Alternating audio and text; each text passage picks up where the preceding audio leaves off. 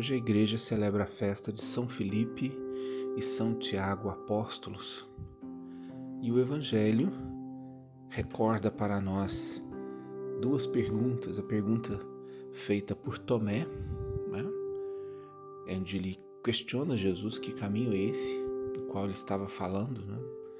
E aí Jesus vai responder: Eu sou o caminho, a verdade e a vida. Né? Nós já refletimos sobre esse trecho bíblico na semana retrasada, salvo engano.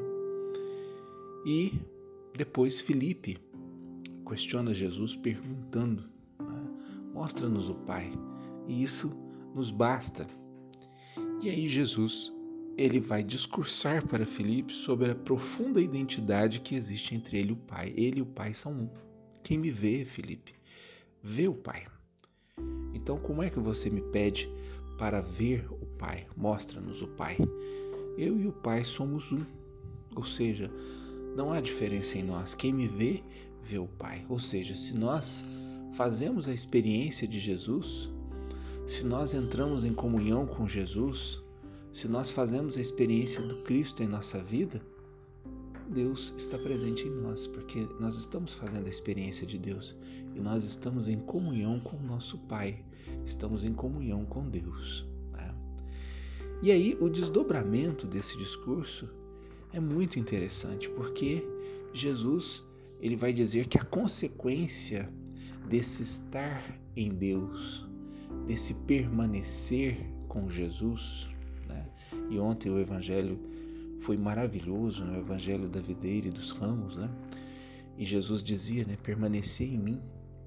Então, esse verbo permanecer, ele era enfático ontem no Evangelho, né? É preciso permanecer com Cristo, estar com Cristo, permanecer com Ele, fazer com Ele morada, estabelecer com Ele intimidade, estabelecer com Ele comunhão. Né? Então, isso é muito presente é, na liturgia, isso vai estar muito presente na liturgia dessa semana, né? E aí então o evangelho de hoje vai nos recordar que quando nós estamos com Jesus, nós fazemos as obras que ele fez e faremos ainda maiores, é a promessa de Jesus. Faremos ainda maiores. E ele vai dizer que tudo que nós pedirmos, ele realizará para nós. Tudo que nós pedirmos, ele realizará.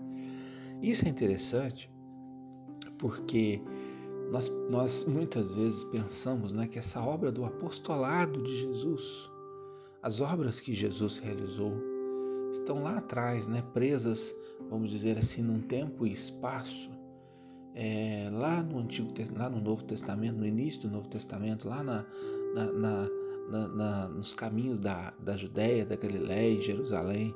Não, as obras de Jesus estão presentes nos dias atuais. Hoje se realiza a obra de Jesus.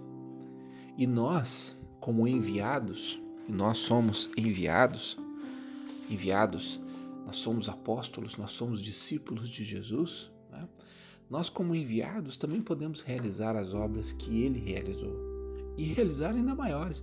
E nós realmente podemos realizar obras maiores porque nós vimos já na história da humanidade discípulos, apóstolos que realizaram obras maiores que Jesus realizou, não no sentido salvífico do termo, porque no sentido salvífico do termo foi uma obra só, a obra de redenção do ser humano, a obra que ele realizou na cruz pela sua paixão, morte e ressurreição, no sentido daquilo para o qual ele foi enviado, ou seja, curar os doentes, recuperar a vista aos cegos, fazer os paralíticos andar, né? devolver a vida. Em suma, devolver a vida.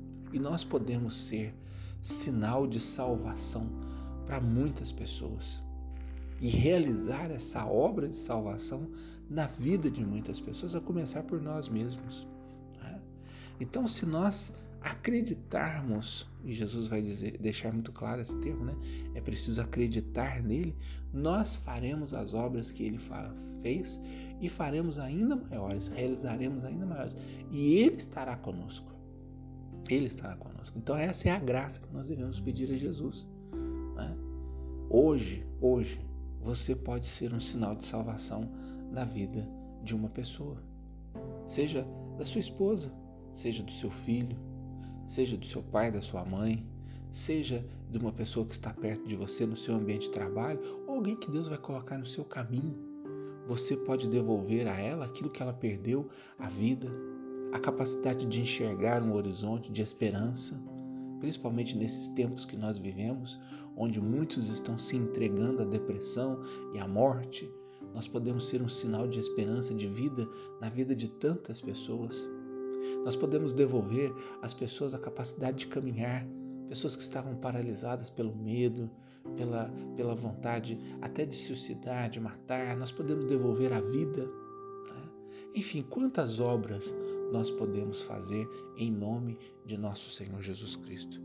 Obras que Ele fez e obras ainda maiores. Então nós temos que crer nessa promessa de Jesus. Nós somos portadores dessa promessa, nós que cremos nós que estamos em comunhão com o Mestre, nós que buscamos viver o seu discipulado, nós que nos deixamos enviar por Ele, por seu Espírito, nós temos que ser essa presença de vida em meio tanta morte que nos cerca, principalmente nos dias de hoje. Então, que São Felipe e São Tiago possam interceder pela igreja, que somos nós, interceder por cada um de nós, para que assim como eles, lá atrás, hoje nós possamos também ser presença viva do Cristo ressuscitado, onde quer que nós estejamos.